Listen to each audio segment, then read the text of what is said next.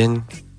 Opäť spoza mikrofónu Slobodného vysielača sa ozývam. Áno, ja, hoci môj hlas možno trošku nepoznáte, lebo je trošku skrytý za nejakú tú uh, chorobku uh, kritickú uh, na 6, teda soplík, s ktorým sa už trošku trápim 4 dní, ale povedal som si, že dnes je Silvestra a všetci naši verní aj tí možno noví posluchači si zaslúžia, aby sme dodržali termín a som si povedal, že nech aspoň takto vám môžem e, teda priniesť zase ďalšiu znôžku informácií a pohľadov na svet cez knihy.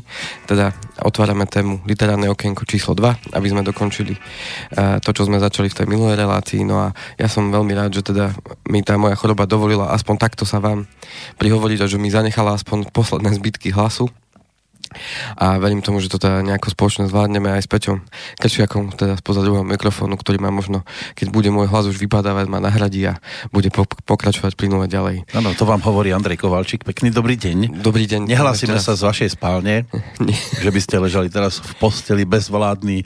Nie, nie. Sme to bolo tu po... v štúdiu Slobodného vysielača. To bolo pred troma dňami, dvoma keď som ešte tak... Ste spávali odokrytí, to tak, za to, to No toto, no. No stále vás doma niekto odokrýva. A, a ešte necháva... Andrejko, Andrejko je streda. A necháva otvorené okno. a dokonca ešte aj okno otvorené pritom. Však keď máme vonku jar, tak... No áno, dnes je to ako v marci. Už dá sa normálne vo svetri vybehnúť. Ani by človek nepovedal to, až keď behne do obchodu, že aha, však je Silvester, to vidíme. Áno, Ľudia áno. kupujú jak na konci sveta, keby sme boli. Ale bol som ešte dneska ráno v obchode a nebolo to až také strašné. Nebolo? U vás nie? Mm. Mm. Nebolo to až také strašidelné. Tak vy máte krásne predavačky asi. Alebo nám... Nie, že by tie naše neboli. Ale bolo to, bolo to celkom znesiteľné. Ja som očakával, že to bude väčší. No, väčší ale my dnes nenavštívime také klasické obchody. Budeme navštevovať po, t- po tých dvoch týždňoch, možno pre niekoho aj očakávaný priestor, už ak počúval jednotku, ale ano. ak niekto zrazu natrafil na nás a vidí, že finančné zdravie a my tu miesto vkladných kníh otvárame úplne iné, Áno, a... tak bude šokovaný zase. A tak verím tomu, že padne to na užitok a myslím, že není lepší spôsob, ako sa rozlúčiť s tým minulým rokom, ako dať si odporúčanie na knihy, mm-hmm. ktoré nám môžu pomôcť. Dnes budeme rôzne herbáre spomínať zrejme. No, tak zase nie. A liečivé knihy. Ale našiel som jednu knihu, ku ktorej som sa znovu vrátil a, a to aj začnem, lebo to je most. Stará láska, nie? Lebo toto je most ako vyšitý. Áno? No dajte to, názov najskôr, že či... Volá sa to, že dohoda s chorobou. No, tak ste ju objavili teraz, alebo ste ju mali už pripravenú aj predtým? Ja som už mal pripravenú aj predtým, mm-hmm. ale zjavne, vidíte, vyššia moc zasiahla nechala mi to aj na túto druhú časť. A potom, že náhody neexistujú. Určite neexistujú. Uh, no a napísal to autor, ktorého sme mali v tej predošlej časti, uh, Valerí Sinelníkov, ktoré, ktorého knihu sme predstavovali v tej predošlej časti s názvom teda Sila zámeru, uh-huh. tak uh, napísal teda aj tento titul, e, ešte raz spomeniem, teda Dohoda s chorobou, časť prvá, lebo má dve knihy, teda je časť druhá, ako my máme teraz druhú časť. Mm-hmm. No a v tejto knihe nám autor prináša teda svoj pohľad zo skúsenosti, zo svojej praxe ako psychoterapeuta na choroby, ako vznikajú a prečo do nášho života prichádzajú, čo je ich vlastne posolstvo. No a, a ja som sa k tomu vrátil, lebo som vedel, že ju mám pripravenú, tak som no, zase začal čítať. A... a otvorili ste na tej správnej strane. Samozrejme, ako vždy. A našiel som aj, že... E, v podstate pochopil som tie princípy, keď som ju čítal predtým a teraz sa mi to tak znovu potvrdilo a znovu som sa k tomu dostal, aby sa to tak vštepilo viacej do tej hlavičky. A, a dával som to si... už pomôže, myslíte si? A, a, skôr som si dával tú otázku, že prečo to teraz prišlo na mňa. No. Lebo tam som spomínal, že sme mali nejakú výrozku doma, čo sa nám u všetkých vytočila a o týždeň na to zrazu toto mňa pochytí. Hmm.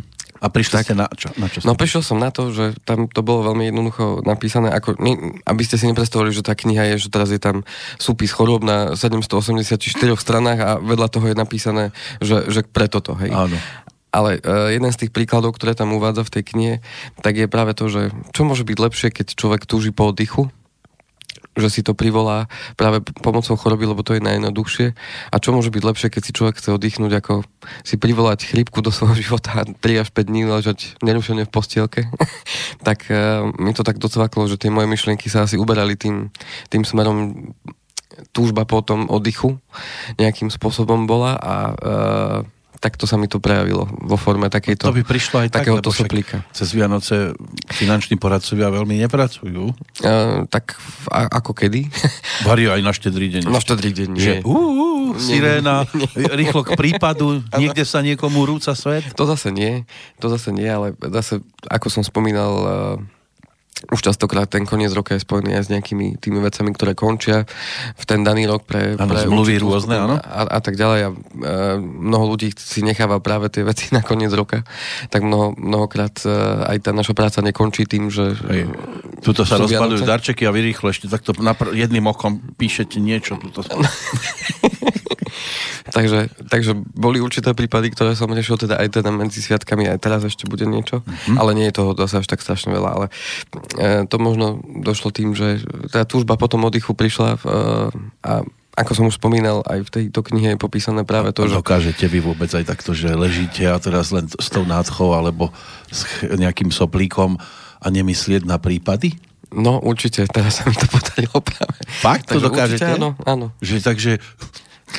A, a popri tom ešte rýchlo vyplňať nejaký dotaz. To už zase nie, to už No, nie. nie. nie, nie. Teraz som naozaj, teraz som naozaj, Ste si fakt akože na 100% dali oddych. áno, áno. Takže sa tak aj cítim. Moc ma nevolajte Áno. mi. Teraz by som na to aj tak nevidel. Áno, áno. Uh, takže v podstate práve tá, uh, keď sa vrátime k tejto našej knihe, že uh, v tej chorobe vidí autor teda výsledok tých našich myšlienok. V tej predošlej časti uh, sme teda hovorili práve o tom, že to naše myslenie mnohokrát ovplyvňuje to, čo sa nám v tom živote deje, uh-huh. lebo že je to určitý, určitá zákonitosť, ktorú môžeme na jednu stranu ignorovať, ale v končnom dôsledku nezmeníme to, že, No keď že sa to hráč deje. napríklad na ihrisko s porazeneckou náladou Áno. a, a super nejde s porazeneckou Áno. náladou, Áno, včera som mal taký zážitok, keďže som poddychoval, tak som si naklikol, uh, večer bol hokej juniorov no. uh, do 20 rokov. A, Áno, ja viem, tú blamáž som videl. A, a hralo Slovensko mm-hmm. proti Švačiasku. Ale potom som si prepol, náhodne som pozeral ešte programy, keď boli tie reklamné prestávky, aspoň na čo je to dobré, že človek si pozrie, čo je niekde inde. Áno. A našiel som, že na ČT1 bol zase hokej, hralo Česko proti Ty hrali proti uh, USA. USA, áno. A to bol neskutočný hokej. Ja som mal pocit, že to sú majstrovstvá- kategória, že? Ja som mal pocit, že to sú nie majstrovstvá sveta juniorov, ale majstrovstvá vesmíru, lebo tí Česi a tí Američania tak hrali No lietali tam. A ja som videl celú, celú poslednú, vlastne tú tretiu tretinu som videl celú a tá bola najdramatickejšia asi z celého zápasu, pretože Česi prehrávali 3-2 a nakoniec to vyrovnali 3-3. Najprv im neuznali jeden gól, potom im neuznali druhý gól a nakoniec to vyrovnali na 3-3, ale potom v predložení prehrali.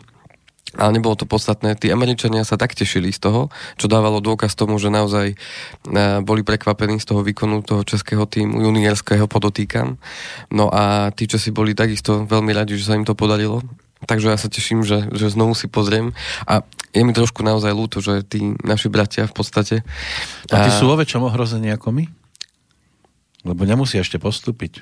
To je pravda, akurát, akurát ten, ten, ten výkon slovenského týmu, ja som už to potom prestal pozerať, lebo keď som videl, že som si zase prepol na Tak áno, je to ako skok do okresnej súťaže. Áno, ale v konečnom dôsledku, OK, to nezmeníme, však aj tí chlapci urobili maximum práve preto, ale tak oni sme- tam určite nejdú na ihrisko s tým, že teraz Áno. chceme, aby sme mali veľkú hambu. Určite nie. No, To oni nikto len to- žiaľ hrajú tak, že tú hambu si nakoniec asi zrejme privodia sami, ale to nie je chyba v tých hráčoch, lebo nie všetci sú tam takí, ktorí by nevedeli hrať. Určite tam máme aj takých hokejistov, ktorí by v pohode mohli hrať za ktorúkoľvek inú reprezentáciu, len to nastavenie. My nevieme nastaviť ten manšaft. No a to je práve to, k čomu sme sa teda dopracovali k tejto, eh, k tejto niti, že eh, to myslenie je veľmi podstatné a to nastavenie tej mysle a o to ťažšie je to eh, nastaviť tú mysel u povedzme 20 ľudí naraz, aby išli za, za tým jedným cieľom a, a to, je- to už je naozaj umenie. Hm? Ale začať musíme od seba. A e, práve táto kniha nám prináša ten pohľad toho psychoterapeuta, ktorý za tie roky svojej praxe videl, že mnoho tých chorôb, ktoré e, trápili ľudí dlhé roky e, a ktorí prichádzali za ním, či už na odporúčanie, alebo na základe toho, že už lekári im nevedeli, pomo- im nevedeli teda pomôcť, tak práve on dokázal práve pomocou tých svojich schopností a toho, že si uvedomoval, aké zákonitosti teda existujú a prečo tie choroby prichádzajú, tak sa e, mu mnohokrát podarilo nájsť tú príčinu a tá príčina mnohokrát nebola tam vonku, ako si myslíme, že nás napadne nejaký bacil a, a teraz e, a teraz to je dôvodom, prečo, prečo sa mi v živote táto choroba vyskytla. Ale podstata je tá, že keď e, sa im dostal, dá sa povedať, pod kožu, tak keď odhalili príčinu, že prečo, tie, prečo tá choroba úvodzovkách navštívila toho daného človeka, tak e, sa podarilo odstrániť tú príčinu a tá bola mnohokrát práve v tom, v tom myslení a v tom mm. nastavení a to, čo bolo v podvedomí toho človeka, akýsi vzorec, akási vec, ktorá ho v minulosti postihla a, a spôsobila e, postupom času vznik, vznik danej choroby. Tých príkladov tam uvádza v tej knihe naozaj veľa. E, z tej, z tej, svoj, v tej svojej praxe. No a um, ja, ak budeme mať priestor, tak aj uvediem potom nejaké príklady. No nejakých pár minút vám dám na to. Dobre, ďakujem. no a, a a dáva nám pomocou tej knihy práve ten taký pohľad a návod na tie zákonitosti, že prečo to vzniká a dáva nám tým pádom nádej na to, aby sme sa mohli, mohli na to pozrieť z iného úhla pohľadu a porozmýšľať nad tým, že, že čo mohlo spôsobiť v našom živote to, že tá choroba sa do nášho života nejakým spôsobom dostala. A, a není to ľahké hľadanie, pretože človek sa potrebuje jednak aj vrátiť do tej možno minulosti a, a ponoriť sa do svojho vnútra a tých vecí okolo nás je strašne veľa, ktoré nás rozptýlujú, aby sme sa do toho vnútra nedostali jednoducho. Ale keď to človek uh, spraví a uh, ako hovorím, že si sadne sám so sebou a ponorí sa teda tam do tých uh, hlbín, čo mnohokrát nie je veľmi príjemné, avšak uh, je to základ a začiatok toho, aby sa mohlo niečo niečo pozitívne udiať. A on krásne ukazuje to, že, že každá tá choroba má v podstate svoj pozitívny zámer, ktorý mi takýmto spôsobom tá choroba demonstruje, len treba pochopiť, že čo je ten pozitívny zámer toho, tej, tej choroby, že čo tým chceme vlastne ukázať svetu a čo chceme u seba zmeniť. A, no len málo kto vám s tými e, červenými očami, soplami a všetkým tým okolo bude vyskakovať od radosti, že konečne som to ano. pochopil. Už som to pochopil. Tu mám taký krátky príklad to mám taký krátky príklad, uh, že jedna mladá učiteľka si stiažovala na stály chrapot. Keď som sa jej začal... Manželov či, či svoj? Svoj chrapot. Svoj chrapot. Akože že v hrdle, že stále... Ja, áno, že ch- chrapčí. Ako ke, keby mala hrdlo stále, akože... Zapálené. Zapálené. Uh-huh. Když som... A, je, to v češtine, je to v češtine, dajte pre... češtinu, nevadí, neprekl- neprekladajte, lebo by ste sa zamotali. Když som sa začal vyptávať na jej práci, pochopil som, že sa jej jednoduše nelíbi. Nakoniec oznámila, teda mladá učiteľka to bola. Uh-huh. Mám tých detí až po krk. No a tam a hranou dlane ukázala na štítnou chrupavku. Poradil sa mi, aby zmenil zamestnaný nebo postoj k detem. Um, a týmto chce ukazovať, a tu je taká znôžka tých dvojzmyselných vied, ktoré mnohokrát vyslovíme. Napríklad uh, leží mi v žalúdku, uh-huh. uh, už to nemôžem jednoducho stráviť, je mi z toho na zvracanie. Uh, Áno, mám to v konečníku. Keď by som ju radšej nevidel presne tak. No. Tí deti, to je samé bolení hlavy a tak ďalej. To znamená, že mnohokrát si práve pomocou slov, lebo slova sú vyjadrenia myšlienok, uh-huh. a práve pomocou takýchto dvojzmyselných vecí si my vlastne privodíme na seba akýsi dôsledok toho nášho myslenia a tých slov, ktoré vyslovíme. Mali by sme to krajšie pomenovávať skôr sa zamyslieť nad tým, aký máme postoj k tomu, že prečo nám niekto leží v žalúdku, prečo mu dávame takú moc, aby nám ležal v žalúdku. Mm-hmm. To znamená, že dôležité je, že my toho človeka nezmeníme, my môžeme zmeniť akurát ten postoj k tomu, alebo radšej potom uh, sa s tým človekom nebudeme stretávať, alebo ako odporúčil tej mladej učiteľke, tak zmente profesiu, keď vám, keď vám to jednoducho vadí a nedokážete no, zmeniť ten postoj. To, tak, to je tak, ako keď nemám rád napríklad heavy metal, tak nebudem chodiť na koncerty. Presne nie? tak, aby ma volala z toho. Aby som tam prišiel a kričal počas toho, jak oni hrajú, že čo sú to za hlúposti, hej? Napríklad. Veľmi si tým nepomôžem a ich asi nezmenia. A oni budú radi ešte. oni si budú myslieť, že im tlieskam. A ešte keby vás niekto v tom hluku počul. Pričom nechcem povedať, že nemám ano. rád heavy metal, ano, ale ano. to je len taký príklad, že niekomu vadí hlučná hudba a ide na silvestrovskú zábavu. Áno. No tak potom si sám za to môže. A v podstate toto robíme tým, tým ako sa vyjadrujeme a tým, ako, aký máme postoj k veciam. No a on, ja tu teda spomeniem uh, tie základné mechanizmy vzniku, vzniku chorob. On ich tak pekne tu uh, spísal a on ich potom pekne, uh, pekne roz, uh, Rozviedol to. rozviedol a rozpitval Uh-huh. v úvodzovkách. Takže tie základné mechanizmy vzniku o, ochorení. Skrytá motivácia, to je podviedomí pomoci nemoci uskutočňuje nejaký pozitívny zámer. Čiže naše podvedomie práve vo forme tej choroby chce uskutočniť nejaký pozitívny zámer v našom živote. Uh, pôsobení zhobných myšlenek. Nemoc je vnejším odrazem našich myšlenek a chování. To znamená, že tá choroba je odrazom našich vnútorných myšlienok a chovania, ktoré teda robíme, tak v konečnom dôsledku sa to prejaví ako následok toho nášho myslenia a, a správania. Uh-huh. Bolestné skúsenosti minulosti, prožitý emocionálny stres.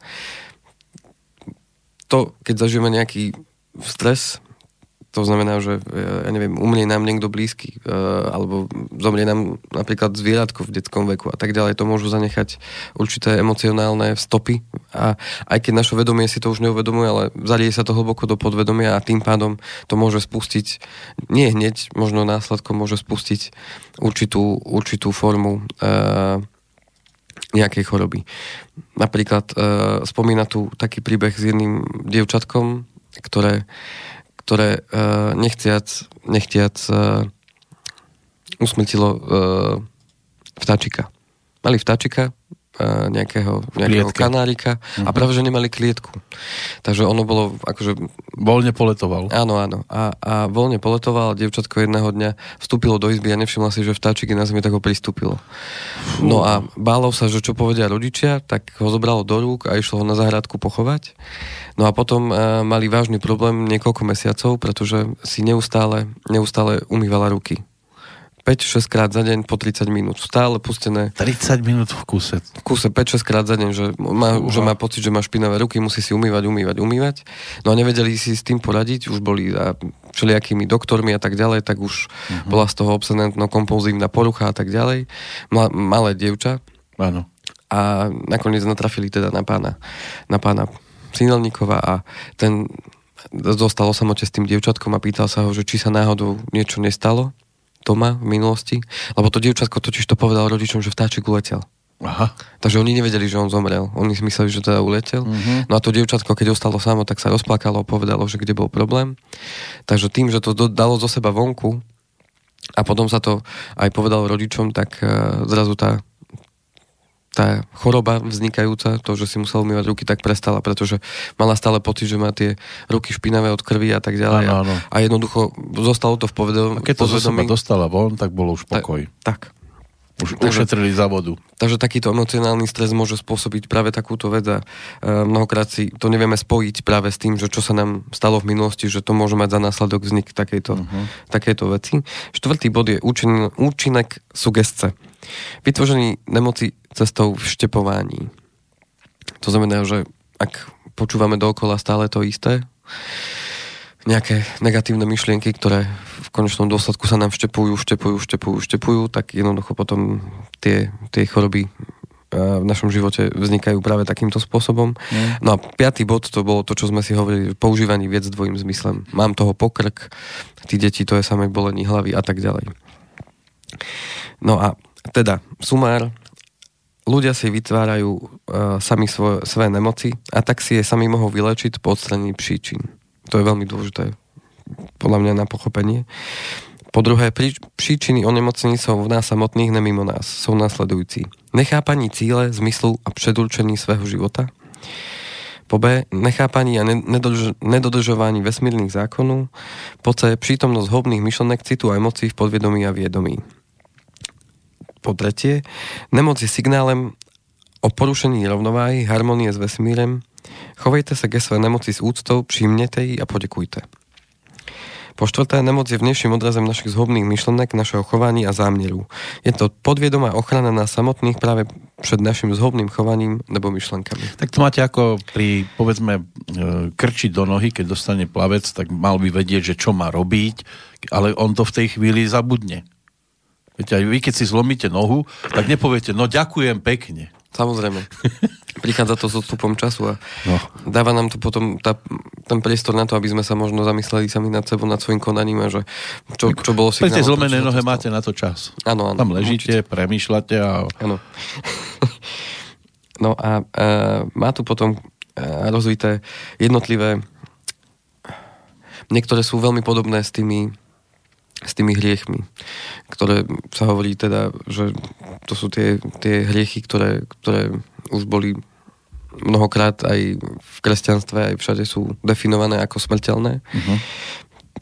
Začína to pýchou, a čo spôsobuje práve, aké ochorenie spôsobuje tá pícha, s čím je to spojené, že to je spojené s tým, že tou sebestrednosťou a to, že človek považuje seba za Stred niečo, vesmíru, áno. A niečo viac ako tí ostatní a z toho vznikajú uh-huh. určité typy ochorení. Uh, a zároveň to má aj pozitívny zámer, to je, na tom, to je to, čo stále on rozvíja, že aký je pozitívny zámer toho, že, že ja ochoriem. Uh, na základe toho, že som pyšný alebo že teda som príliš egoistický. A takto to pekne rozvíja. Kritika, nároky, nespokojnosť. To je ďalší, ďalší pocit alebo vec, ktorú, ktorú človek nejako spracúva v sebe a, a spôsobuje to tiež ďalšie uh, ochorenia. Odsudzovanie, um, pohľadanie, a tu má aj teda príklady, príklady jednotlivé e, z praxe. Naozaj veľmi, veľmi e, poučná kniha, e, ktorý, ktorá mne dala teda určite akýsi iný pohľad na, na, na život ako taký a na to, že naozaj je veľmi, veľmi dôležité, čo si myslíme a čo hovoríme a akým spôsobom to hovoríme. Pretože všetci sme jedno a jednoducho, keď na niekoho budem útočiť, sa mi to vráti naspäť. To je to isté. To ako... je tá karma, áno? Ani nie, že karma, to je, to je ako každá bunka v našom tele, to je jedno, či je to bunka mozgová, alebo on to tam dáva v príklade, že je jedno, že či je mozgová bunka a, a bunka konečníka není mozgová bunka viac ako bunka toho konečníka. Všetky majú, sú rovnocené, sú uh, rovnovážne. A teraz si predstavme, že um, jedna z tých buniek sa rozhodne, že, že ona sa bude vyvyšovať na tú ostatnú a bude ju nejakým spôsobom Hlavne tá chcieť zničiť. Bude ju chcieť nejakým spôsobom zničiť, tak sa naruší rovnováha a jednoducho ten organizmus prestane, prestane fungovať tak, ako má a, a význam sa stráca. A takto fungujeme aj my ľudia na celom svete. Čiže keď niekto bude niekomu ubližovať, tak v konečnom dôsledku ubližuje sebe, lebo keď mozgová bunka bude ubližovať iným bunkám z nejakého dôvodu, mm. tak potom uh, bude to mať za následok, že aj tá mozgová bunka potom môže zaniknúť. Tak ono to vidíme takže, aj v spoločnosti, niekto vyvyšuje podstate... povedzme svoju rodinu, robí z nej niečo nad, nad rámec celej spoločnosti, tak sa mu to neskôr môže vrátiť v tom negatívnom slova zmysle, že ich tí ostatní začnú nejak veľmi nemať radi. Áno, Teraz zase, keď som bol chorý a sa mi to tak krásne dávalo do súvisu, neviem, či ste videli taký remake filmu Exodus sa to volá. Asi nie. To je v podstate o Mojžišovi a jeho živote a o tom, no, ako, to určite je. ako previedol, ako previedol teda ano. Izraelitov. A, a, Má to hlboké myšlienky určite. A, a bol taký remake filmu, teda americký, kde hrali takí známi americkí herci a, a bolo to naozaj uh, aj pomocou tých uh, Ridley Scott, myslím, že to režiroval. A bolo to teda dosť dramatické a teda uh, aj dosť tak uh, niekedy až kruto zobrazené, že čo sa tam teda dialo v tej... Mm-hmm.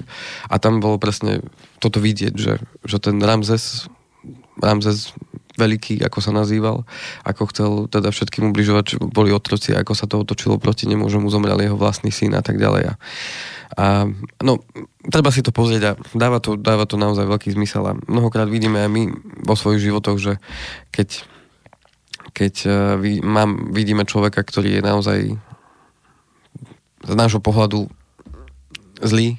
Tak, tak áno, v rozprávkach sme už mali vráti. veľa ponaučení, ale mnohí si zaslzia pri ano, rôznych seriáloch, povedia si, no tá henta je taká nusná, odporná a, a v, v súkromnom živote robia podobné veci. Napríklad. To je to ponaučenie, nevieme si Napríklad. z toho zobrať, že vieme, čo robia ľudia zle, ano. ale aj, aj športovci napríklad, vybehne na trávnik a urobí to isté. Ano.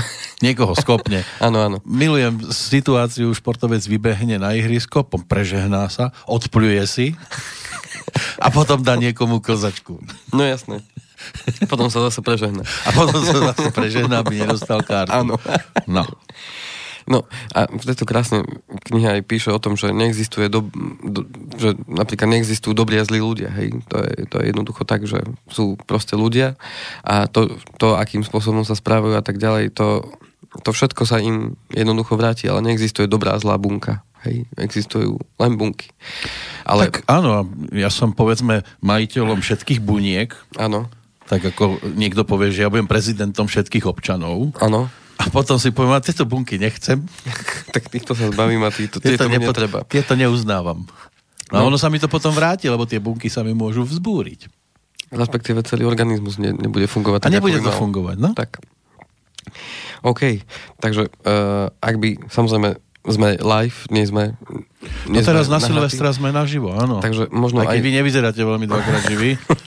Takže možno, možno aj viacero ľudí nás môže počúvať live, tak ak máte vy nejaký postreh alebo otázku alebo niečo, čo by vás Áno. zaujalo, tak kľudne sa ozvite. Popri tom varení silvestrovského, silvestrovskej kapustnice napríklad, alebo čo. Chcete aj prestávku, alebo... Dáme si určite prestávku, keďže potrebuje aj si ten hlas trošku oddychnúť. No práve som tak, premyšľal Tak dneska môžeme dať aj zo tri pesničky. Ešte máme dve knihy teda, takže Dobre, to... tak teraz si dáme takú silvestrovskú, aby sme si na Silvestra Urobili silvestrovské, áno, vypočuli.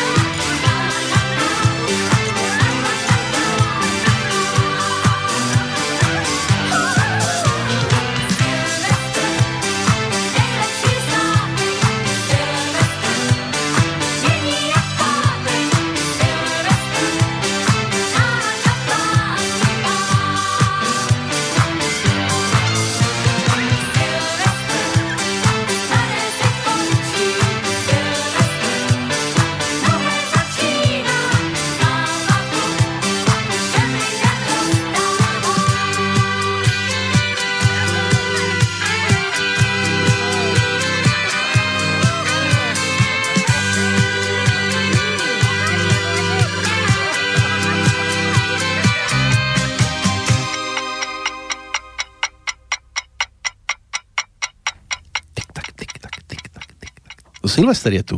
Tam už bola žúrka v pesničke.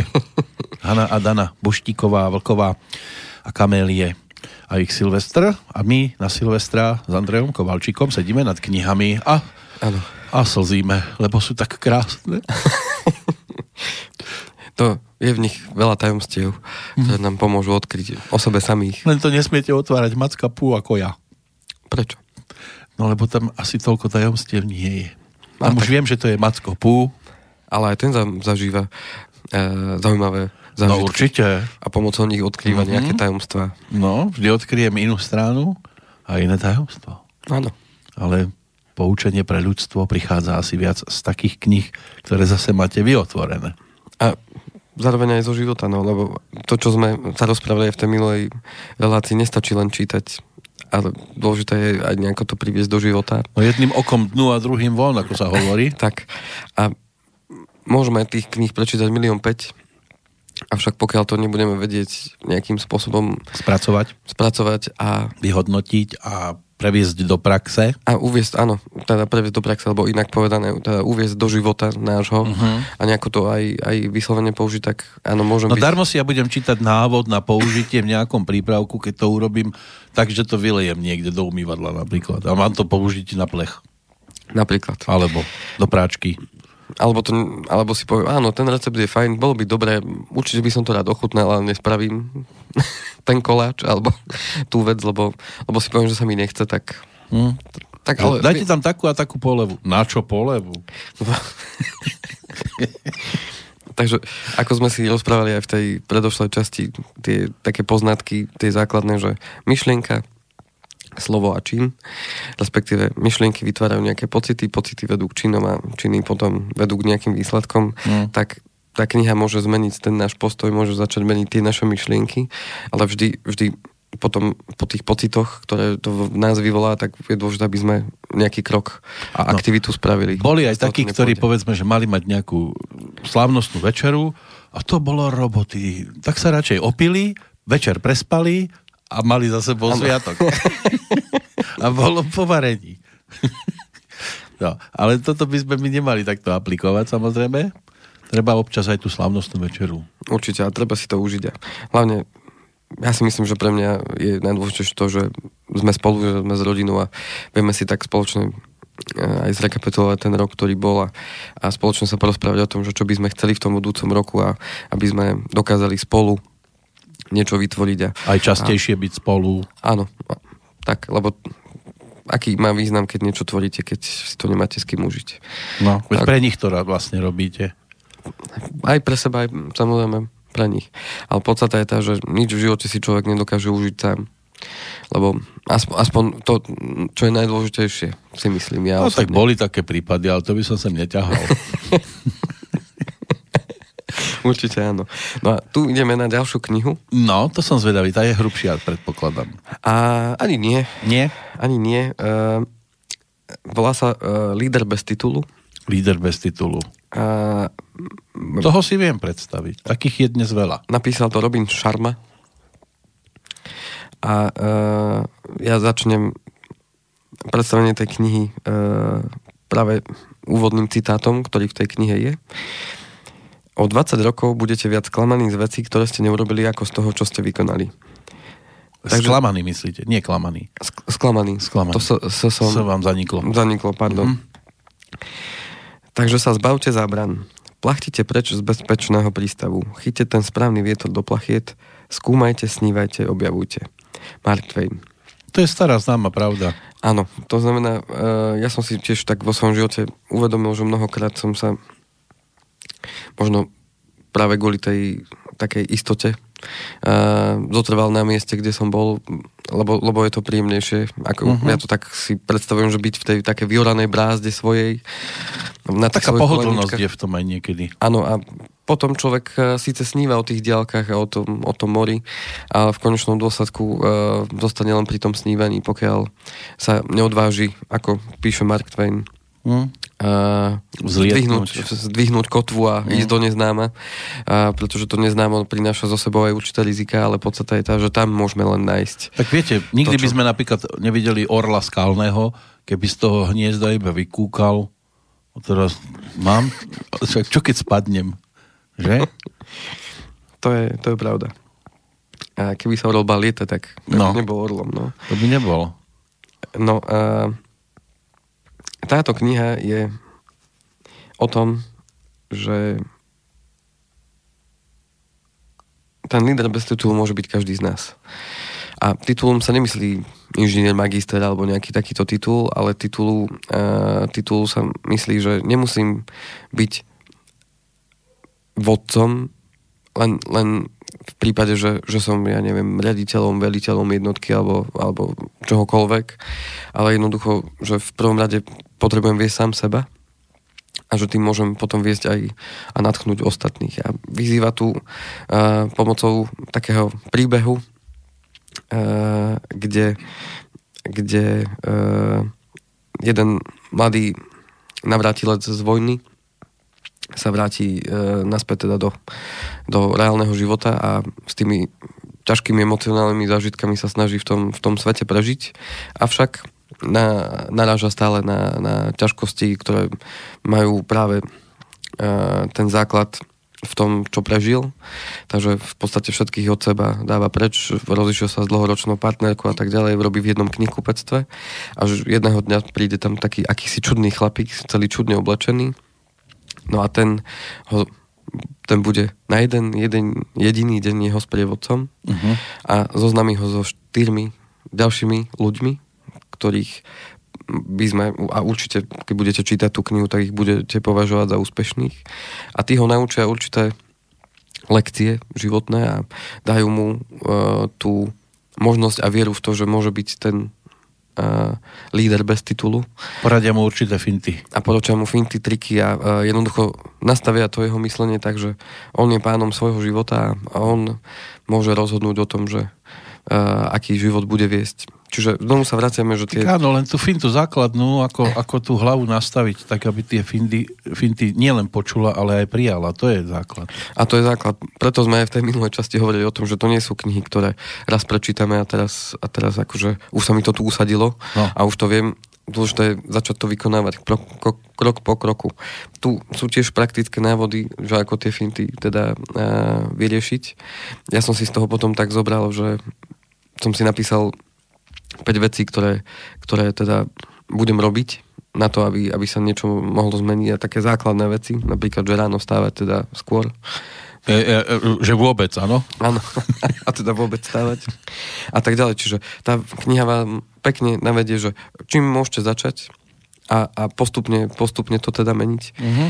A je to už na každom z nás, že či si len tú knihu prečíta a povie, o, pekne napísané, múdry chlapík a Áno, je to ako pri karta? futbale, že áno, už viem, ako sa to má kopať, ale budem sedieť stále na tribúne.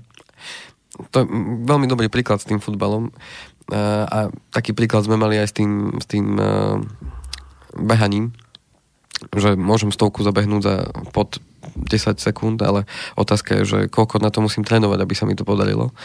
A tým, s tým futbalistom je toto isté. Ako môžem krásne v telke vidieť, ako krásne sa kope a môžem mať pocit, že aké je to jednoduché. A pri pive mnohí. Áno, ale keď už by som ja mal výjsť na ten trávnik a, a, a urobiť to isté, tak asi, asi to nezvládnem. A otázka je, prečo tí najlepší futbalisti trénujú najviac. A napriek tomu, že by z istého pohľadu nemuseli. Však oni už vedia, kopnú do tej lopty. Uh-huh. Aj majú prehľad o tom, čo sa deje na tom ihrisku, keď sú v hre.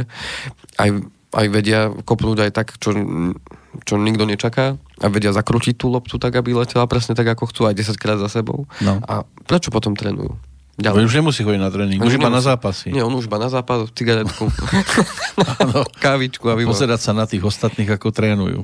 To znamená, že potrebujú na, naďalej na sebe pracovať a, a, a stále, stále sa majú čo učiť nové.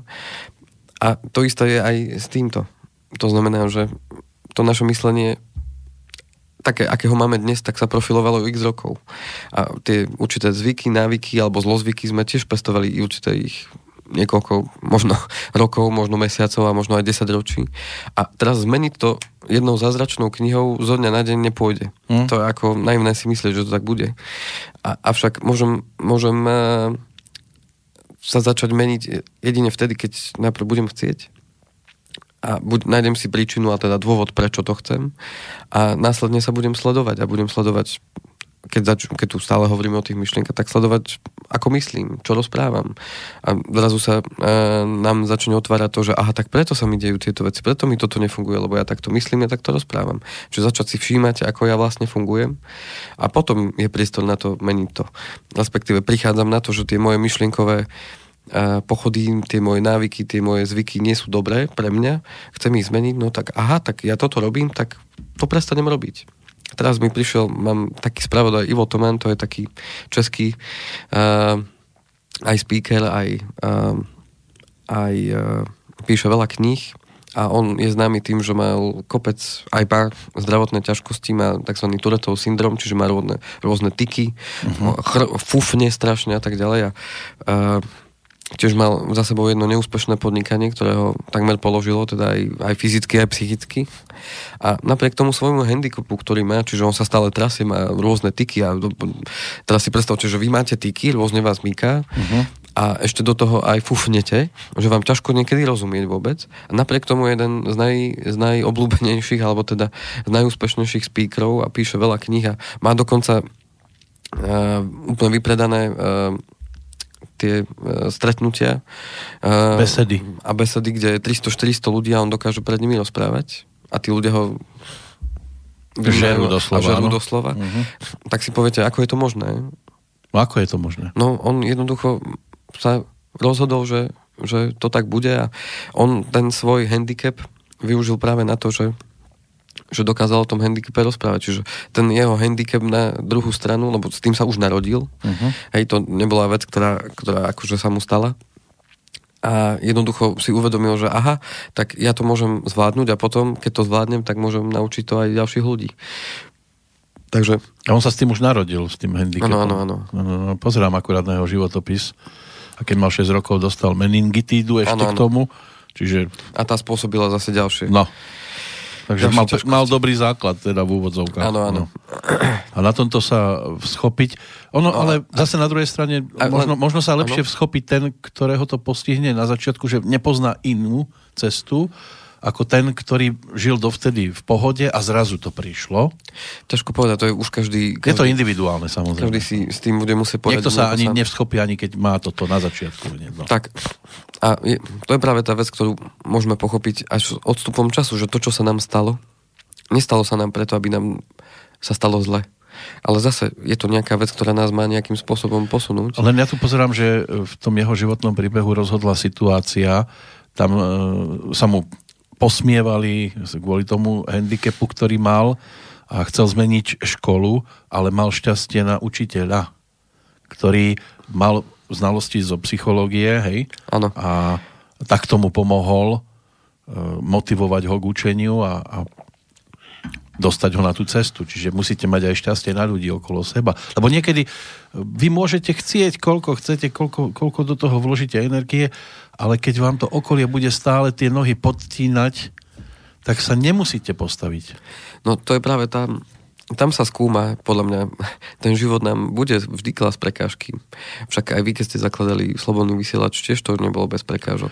Tak a, začiatok a, nebol ťažký na jednej strane, po tej stránke, že my sme v podstate mali v hlavách, sme boli nastavení, že musíme si zohlobiť plť a plaviť sa, aj keď ešte vtedy sme ešte neboli taká, také nebezpečie v úvodzovkách, aj keď ja nerozumiem tomu nebezpečiu v súčasnosti, ale dobre, ako, ako sme dnes, takže ešte na nás neboli také strely. Teraz už máme remorker, ano, ano. tak nazvem, a už chodia väčšie rakety. Áno, to je... Vtedy chodili len šípy. Áno, rozumiem. Ale tiež to nebolo či už menších alebo väčších prekážok, stali sa určité veci, ktoré tie budú tiež vždy, áno. A tie budú vždy a tak to prichádza aj v živote človeka, alebo... No musíte mať v sebe už určitý základ, nejakú tú sílu pevnú. Respektíve tú silu môžeme všetci získať, veď kopec je aj príbehov, aj rozprávok, aj, aj všetkého, kde človek tú, získ, tú silu získa práve vtedy, keď, keď niečo stratí, alebo keď uh, príde o Ehm, niečo, čo si dovtedy ani možno neuvedomovala. A to príjme potom toho človeka, aby, aby narástol ako si a uvedomil si to, čo je vlastne podstatné. To je presne to, ako keď človek si zlomí ruku, tak si nevie predstaviť, aké to je byť so zlomenou rukou, až kým sa mu to nestane. Mm. A keď si zlomím ruku, tak zrazu zistím, že koľko tých činností, ktoré som robil automaticky, zrazu už možných nie je. Viete čo? Vám poviem, skúste si dať sluchátka, vás poprosím. Myslíte, že je tam niekto? Neviem, či je to posluchač, ktorý sleduje vysielanie, uvidíme. alebo len náhodou niekoho nehľadá. Ak sa počujeme, pekný dobrý deň. Dobrý deň, halo, archív. A... Skoro ako archív. Rom, Roman volá, že? Áno, dobrý deň, prajem Roman. Roman, nepočuli sme sa dávnejšie ani nevideli, tak som rád, že sa teraz takto kontaktujeme. Ale tak chvíľu som rozmýšľal, či je to živé alebo archívne vysielanie a bol som sa pozrieť na počítač a myslím, že živé, tak chcem No, len poblahoželať, popri- teda popriať do nového, celého ďalšieho roku veľa zdravia, veľa úspechov a takýchto kvalitných výkonov, ako tu predvádza pán Kovalčík. Ho, ďakujem pekne, Roman. Som vás chcel počuť tak naživo. Pozdravujem aj poslucháčov samozrejme. A ja vás pozdravujem, Roman, aj celú vašu rodinku a som rád, že ste zavolali. Dl- dl- Dlho sme sa už nepočuli, tak verím tomu, že v tom budúcom roku si nájdeme aj čas, aby sme sa aj stretli. Rád, rád. Nechcem otravovať, už dávam priestor aj iným, viete, ako to býva. Áno, áno, už sa tlačí a to my vidíme. Áno, áno.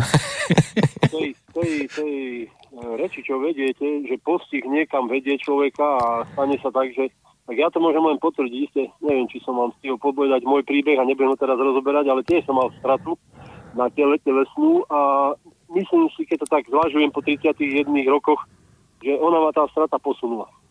Ona to človeka zotuží, e, a buď padnete, alebo stanete, no tak tam je taká jednoduchá Áno, sú len dve možnosti, áno. sú len dve možnosti, hej. No tak ja som snažil stať, lebo ja som z tých jednoduchších ľudí, ktorí hovoria, že poloplný pohár, kde Mhm. voda a nie poloprázdny. Dobre, chlapi. Tak. Ďakujeme, pekne. Roman. Ďakujeme, Roman, aj za zdielnosť, aj za váš pohľad. Tak, ďakujeme, takže sa tešíme zase niekedy aj dovidenia v tomto prípade. Tak do počutia, dovidenia, Roman, ďakujeme ešte raz. No, on, on bol práve a je jeden z takých tých pozitívnych prípadov a príkladov, ako sa dá um, stať aj po ťažkých veciach. Určite áno a je to, je to vidieť na tom človeku, keď ho stretnete, že uh, napriek tomu, že, že čo ho postihlo, tak, uh, tak uh, že ten človek jednoducho nevzdáme. Mm, na to je výborná kniha, ešte sa ma zase napadá, keď už sa bavíme o tomto, uh, tak to je od Viktora Frankla. Uh, on bol tiež teda psychoterapeut a on tých publikácií uh, napísal teda viacej. No a um, teraz si nakoľko to nemám pripravené, nespomínam si presne na názov tej knihy, ale keď si dáte do vyhľadávača Viktor Frankl, nájdete tam mnoho tých, uh-huh. tých, tých publikácií.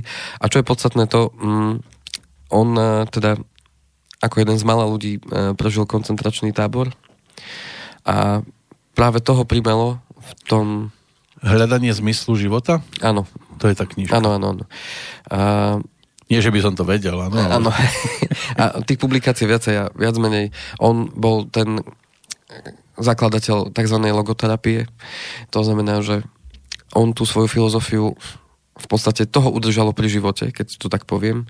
V tom najťažšom období, v tom koncentračnom tábore, kde každý deň umierali tí ľudia okolo neho a um, jednoducho v tom najťažšom období on v tom najväčšom ponížení, ktoré tam, tam zažíval ako, ako človek, si uvedomil to, že tú slobodu není, takže tá naša sloboda není v tom, v tom, eh, čo je vonku, ale v tom, čo máme vo vnútri. A to, toho, to, tomu pomohlo prežiť, a pretože on tam v tej knihe svojej opisuje to, že zrazu v tom najväčšom poni- ponížení a, si zrazu ako keby sa mu zjavilo v hlave, si predstavil, že on stojí pred stovkami ľudí a prednáša im práve o tých zážitkoch, ktoré ho viedli k tomu, že, že tá sloboda spočíva v nás vo vnútri, v tej našej duši a že nám ju nikto nemôže vziať. Ani, ani keď nás budú mučiť, ani keď nás budú trestať, ani keď nám zoberú všetko, čo nám čo, nám, čo máme,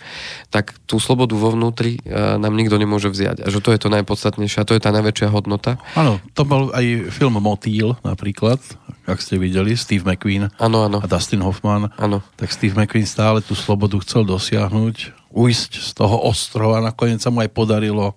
Áno, Alebo útek z väznice Shawshank, to je zase ďalší príklad, áno. kde bol nespravodlivo odsudený niekto za niečo, čo neurobil a tiež túžil po slobode, nakoniec sa mu to podarilo. Áno.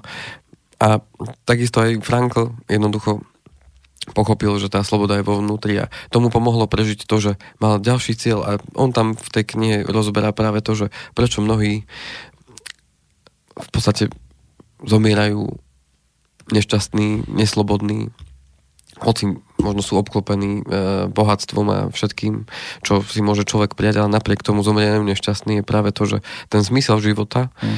e, je to podstatné, čo nás prevedie všetkými tými pre, prekážkami. Čiže ako Roman hovoril, že aha, tak áno, stalo sa mi takáto vec, ale mal som svoj zmysel života a jednoducho som si povedal, no nevzdám to kvôli tomu a pôjdem ďalej, však ten môj zmysel má e, je, ten môj zmysel života je oveľa hlbší ako to, čo sa mi udialo a toto, ako on povedal, ho otužilo, zocelilo a možno mu utvrdilo tú cestu, že áno, tady to sa máš uberať, tak uh, ten Frankl na tomto založil tú svoju logoterapiu a pomáhal, ako keď už teda, chvála Bohu, vojna skončila, tak pomáhal ľuďom práve nájsť ten zmysel života a práve on ako zakladateľ tej logoterapie pomáha ľuďom nájsť ten zmysel života a zomrel v 90, neviem koľko ročný, neviem presne. Viem, že alebo... 92 a viem, že do poslednej chvíle bol ten, ktorý chodil stále prednášať, hovoril o tom, aký e, bol, je, bol jeho teda osuda. To bolo základom preto, aby on svojmu životu dal zmysel. Čiže na jednu stranu sa môžeme pozrieť na to, že fú, aké on útrapy musel prežiť v tom koncentračnom tábore a že toho zlomilo. No mnohých to určite zlomilo, tí, ktorí aj prežili, tak možno ich to tak zlomilo, že jednoducho neboli schopní ďalej fungovať. Áno, bolo veľa takých, e, povedzme, že príbehov, kde tí, ktorí to prežili, rozprávali rozprávali, že v podstate museli veriť tomu, že to prežijú, lebo kto sa automaticky tam si povedal, ja už z toho nevidím živý, tak ano. ten prvý išiel na ráno. Áno. A presne tam to bolo aj opísané. On tam opisoval tie zážitky, že jeden jeho spoluvezeň, teda, tak uh, ako náhle prestal, uh, prestali chodiť, alebo tak to bolo, myslím, že mu prestali chodiť listy, alebo nejako už nemal dlhú dobu informácie o tom, že či jeho rodina žije alebo uh-huh. nežije.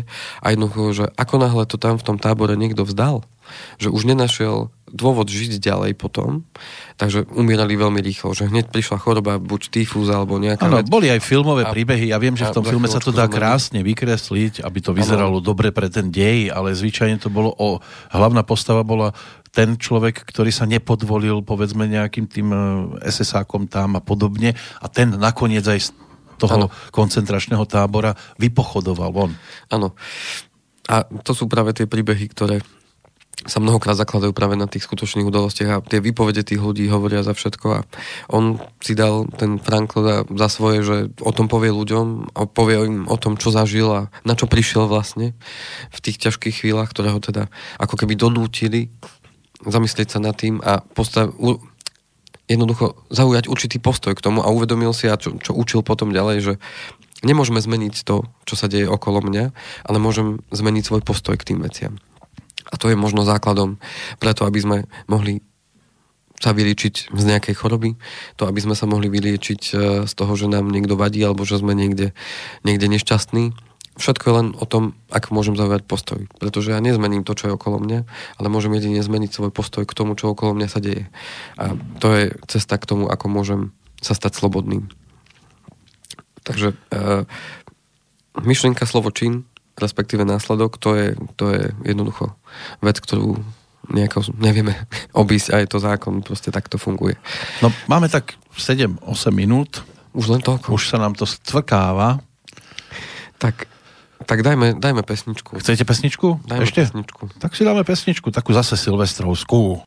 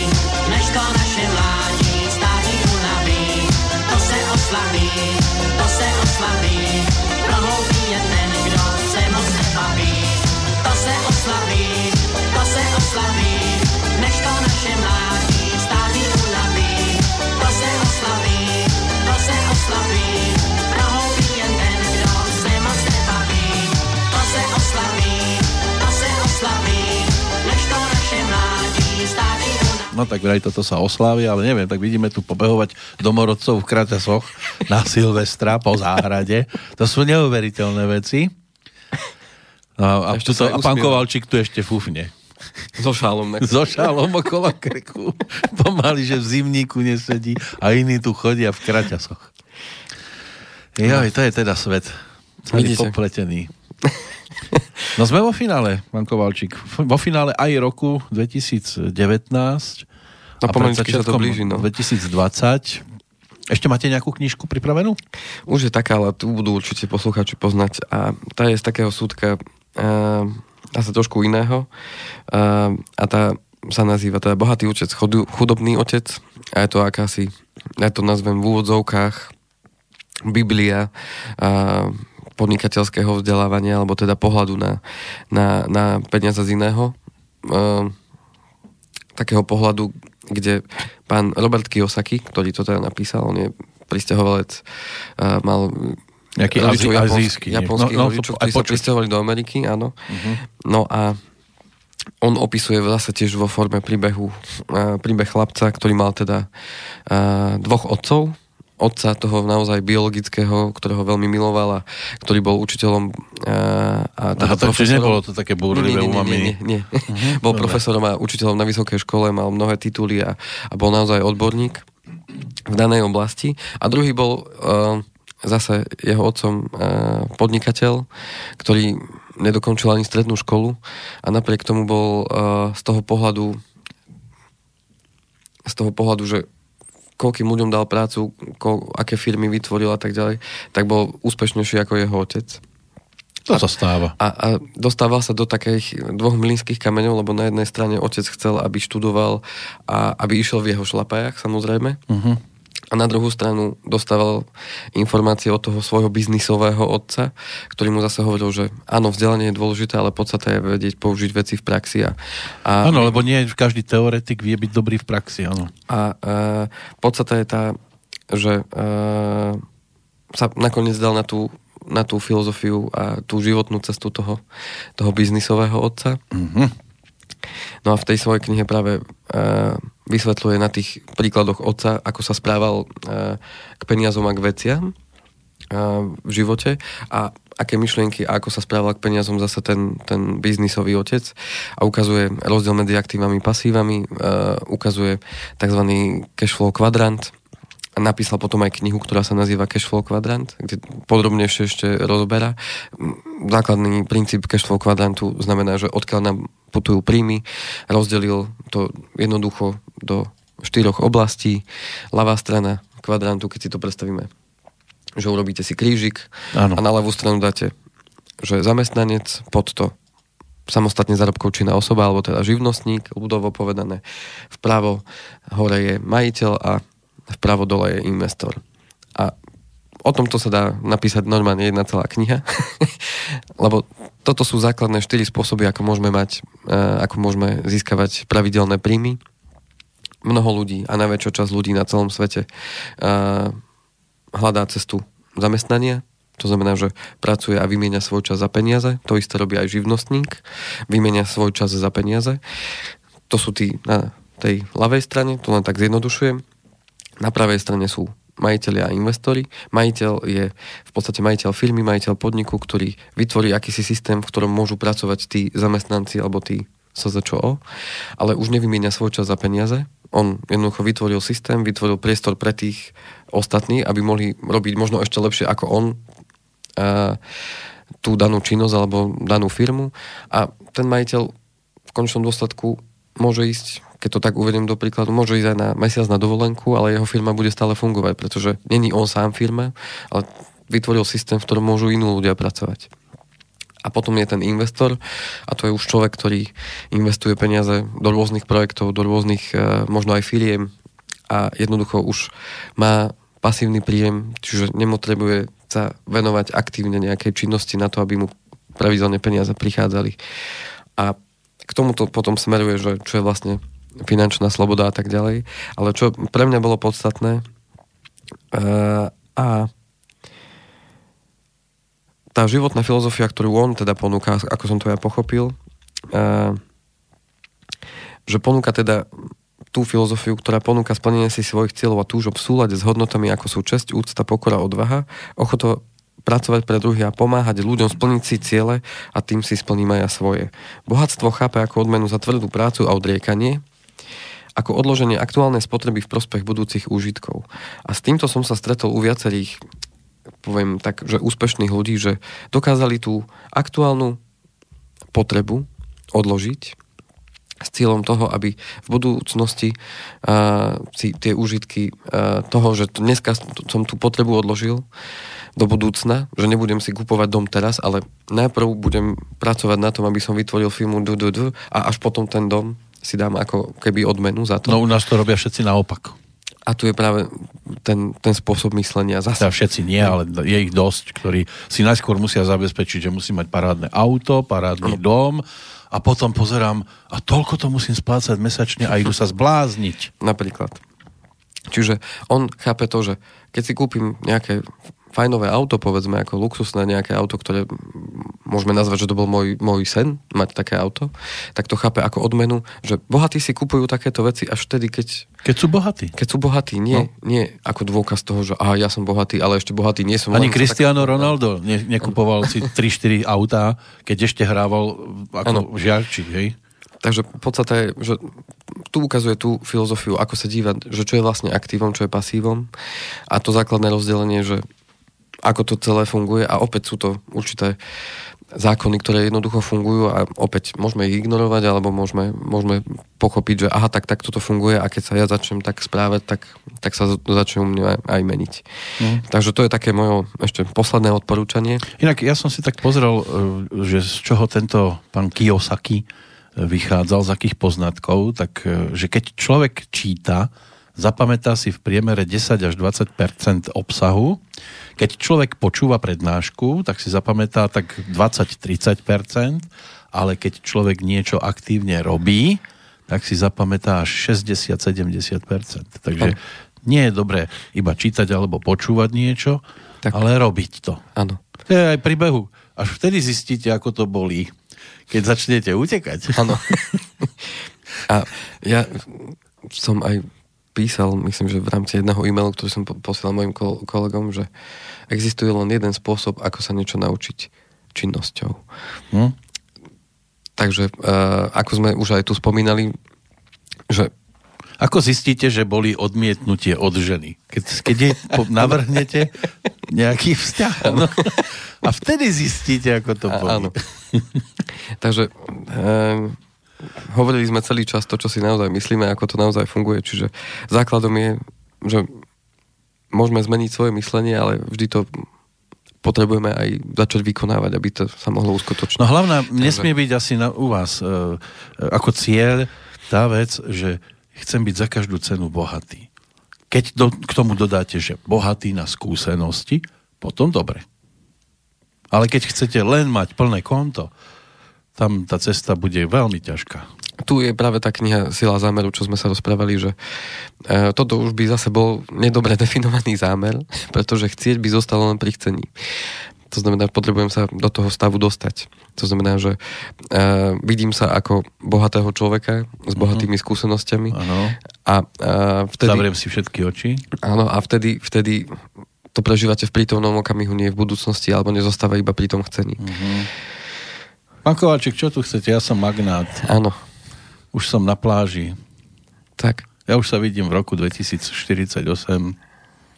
Už ma tam len vozia,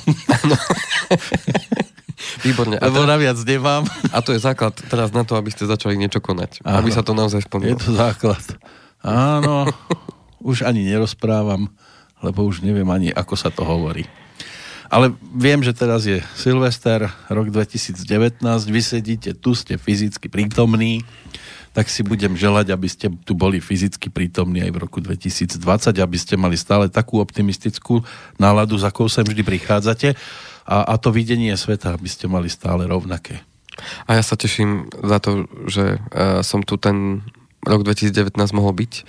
A v každom prípade sa teším na ten budúci a ešte na ďalšie roky, Tak, tak, tak. ktoré budeme Prečo by sme mali len o jednom Áno. hovoriť?